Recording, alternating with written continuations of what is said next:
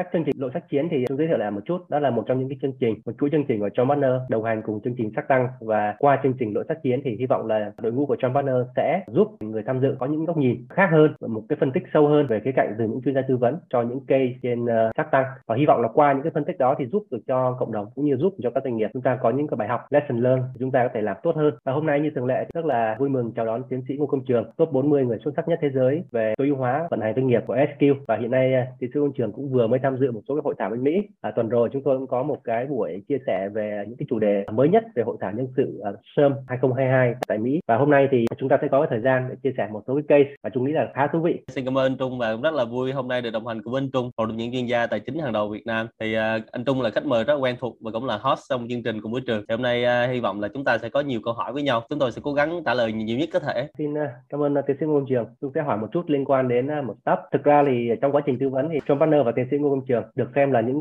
chuyên gia trong ngành gọi là thức ăn chăn nuôi. Thì hôm nay chúng ta cũng có một cái lĩnh vực khá liên quan, đó là liên quan đến sản phẩm về trứng gà và tiến sĩ Công Trường cũng đã từng hỗ trợ một doanh nghiệp rất là lớn tương tự trong ngành này. top này thì được sự ờ, đồng ý của các Hưng 10 tỷ cho 36% và tất nhiên trong quá trình phân tích ấy, thì các xác có nói ra khá nhiều vấn đề của cái top này. Ví dụ như là liên quan đến cái chỗ mà đảm bảo chất lượng cũng như là cái việc là những nhà phân phối họ làm ra thì sao khá là nhiều cái câu chuyện khá là hay và theo những cái là bình luận tôi đọc trên mạng ấy, thì mọi người đều đồng ý rằng anh chủ rất là thật thà rất là chân thành và sẵn sàng nhận những cái điểm yếu của mình. Khi mà trước những câu hỏi của cấp sắc thì câu hỏi đầu tiên của Trung dành cho tiến sĩ công trường là đối với một cái sản phẩm như trứng gà hạnh phúc Sadu, một sản phẩm được xem là phân phúc cao hơn cho cái quả trứng gà, thì khi mà triển khai hoạt động bán hàng, hoạt động kinh doanh thì nó sẽ gặp những cái vấn đề khó khăn gì mà startup này sẽ phải đối mặt khi họ muốn mở rộng ra hơn nữa cái ngành hàng này. Dạ rồi, cảm ơn Trung rất nhiều ạ. Trường chia sẻ một số cái ờ, thông tin về cái shop trứng gà này. Chắc là chia sẻ với quý vị một chút là các công ty về thức ăn gia súc hay là các công ty về gia cầm hay là về thực phẩm như thế này thì các công ty lớn này thị trường giá trường tư vấn gần hết rồi. Và những công ty lớn hàng đầu như là Cargill hay là CP,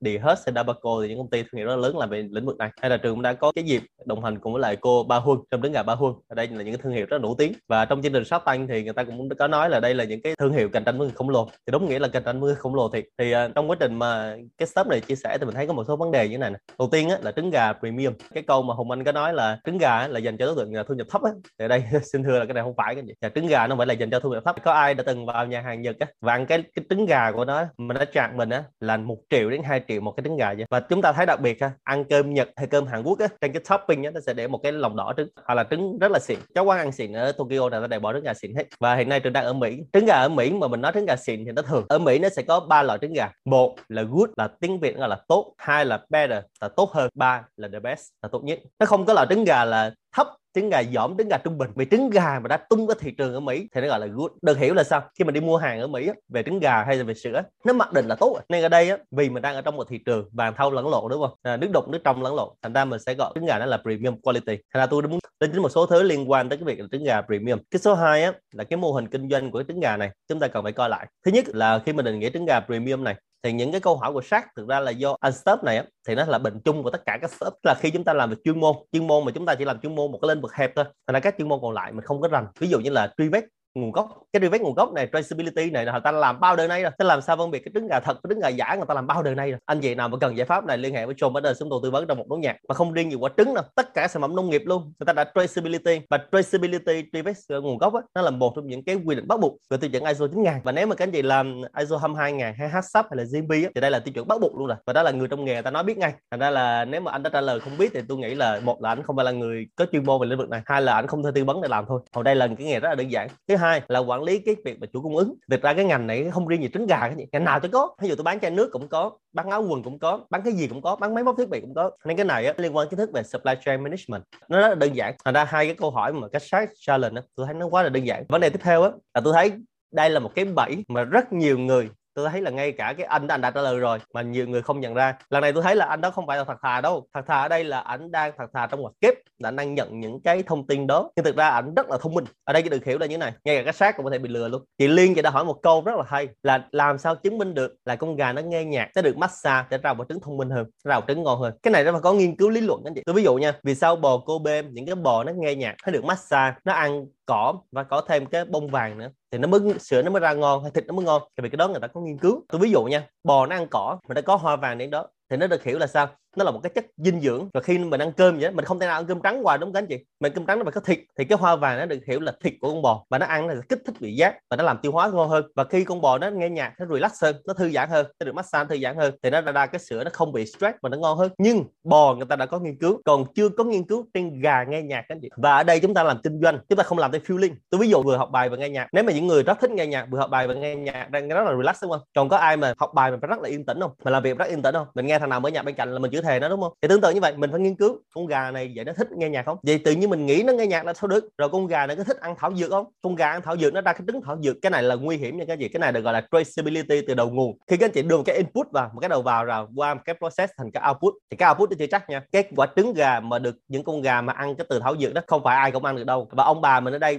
nói bao đời nay rồi, trứng gà, ví dụ như trứng gà bắc thảo đi một số người bệnh ăn vào chết luôn ấy. Ở đây chúng ta sẽ thấy là đó là những cái mà trong kinh doanh chúng ta gọi nó là perceiving, đó là những cái giả định và đối với góc độ về chuyên môn của tôi ấy, thì tôi không cho rằng à, tôi chưa cho rằng là cái việc nghe nhạc massage cho nó con gà nó tạo được một trứng ngon hơn. Chứ chưa có cơ sở. Khi nào mà các chị đưa một cái việc nghiên cứu một cái việc nào đó người ta chứng minh được nghe nhạc đó thì chất lượng con gà với lượng, ví dụ như là cholesterol, các hàm chất dinh dưỡng, mức độ dinh dưỡng nó cao hơn. Hay là quả trứng gà nó to gấp đôi chẳng hạn, thì lúc đó tôi mới tin được là cái những quả trứng như vậy. Các bạn nay thông tin đi về mặt giá trị sản phẩm nó chưa có. Và quay về lại á, người ta mua vì cái gì? Người ta mua về niềm tin. Và cái niềm tin này á, các anh chị làm được thì người ta làm được thôi. Còn nếu mà đi ra ngoài thị trường nước ngoài thì e rằng nó khó. Vì nước ngoài người ta nhìn vào chứng nhận sản phẩm. Và anh phú là chuyên gia lĩnh vực này. Anh nói ngay đúng không? Ví dụ như bây giờ, anh phú anh nói là cái trứng gà này phải chứng minh được một đơn vị thứ ba. Thì lúc đó cái quả trứng gà nó bán giá tốt được và đi ra nước ngoài nó phải có mô hình kinh doanh để người ta cạnh tranh. Và trứng gà này tôi chia sẻ chút là ở Việt Nam mình được gọi là premium. Nhưng khi qua Mỹ thì trứng gà thành trứng gà bình thường. Nhưng mà là sao mình bán giá cao hơn được nữa? Và chưa nói tới tiền logistics. Như vậy ở đây chúng ta sẽ quay về lại về cái why của cái chọn cái cái stop này. Thì đó là cái một số góc nhìn của tôi cho cái stop này. Và cái mức độ mà scale up lên. Và chúng ta thấy là cái scale up lên rất khó. Tại vì hiện nay anh đó và đang chọn bằng manual, tức là bằng cơm. Trứng gà ba huân á, người ta so bằng máy,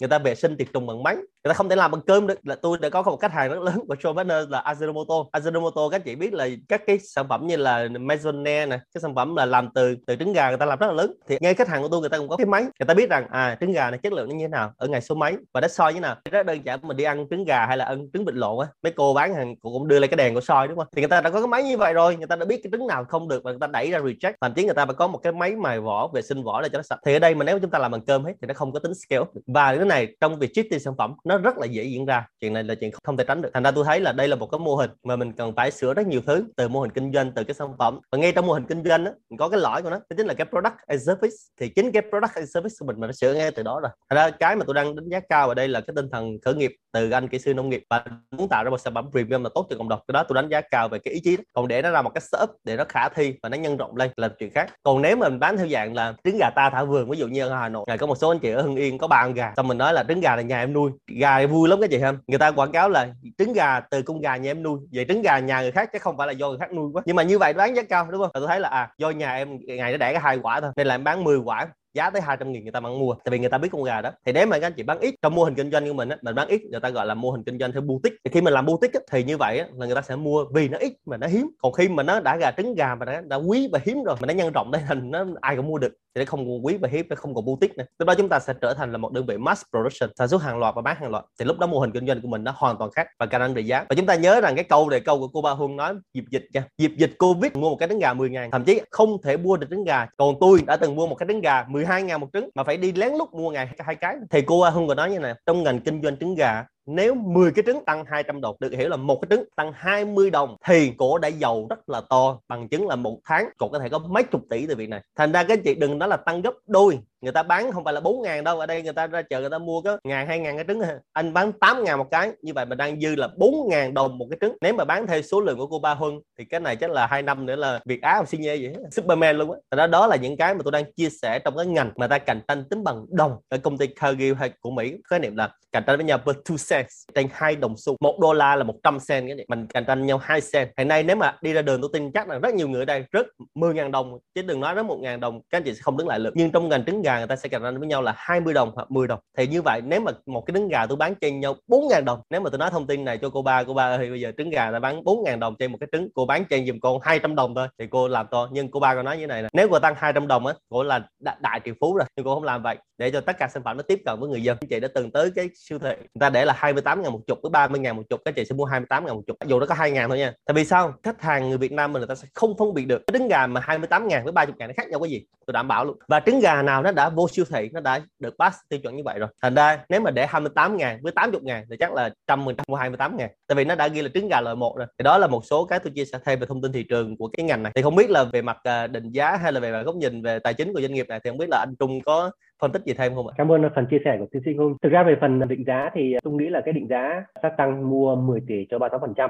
nôm na quanh quanh nó định giá doanh nghiệp này tầm khoảng ba mấy tỷ như vậy là là ok rồi. Không có gì được gọi là thiệt hại cho startup cả. Quan điểm của chung thì hơi cao tại vì đâu đó nha nó có khá nhiều cái rủi ro tại vì khi mình định giá thì mình đưa cái rủi ro vào. Đặc biệt đối với ngành chăn nuôi mấy cái giai đoạn đầu như vậy á, thì uh, đất chưa chứng minh được tính bền vững đó chị ha. Thứ nhất là chúng ta nói đến cái chuyện là gà rồi nó nói đến chuyện là dịch bệnh rồi bên này không dùng thuốc không dùng gì. Chúng ta biết là cái ngành nông nghiệp mà nó sẽ có chu kỳ nó sẽ có lâu lâu nó có dịch dịch chết hết gà là chuyện bình thường. Và chúng ta cây lại thì tất cả những cái yếu tố rủi ro như vậy thì nên pricing vào cái chuyện là định giá doanh nghiệp. Chúng ta không thể nào chúng ta lấy Excel ra kéo uh, từng đó doanh thu là kéo ra từng đó. Thì quan điểm cá nhân nếu là chung thì chung sẽ có cái phần định giá nó chắc tay hơn là các khác một chút. Sắc hưng thì đang muốn ủng hộ cái này và đâu đó có thể gắn vào hệ sinh thái của sắc hưng được thì có thể là cái định giá nó tốt.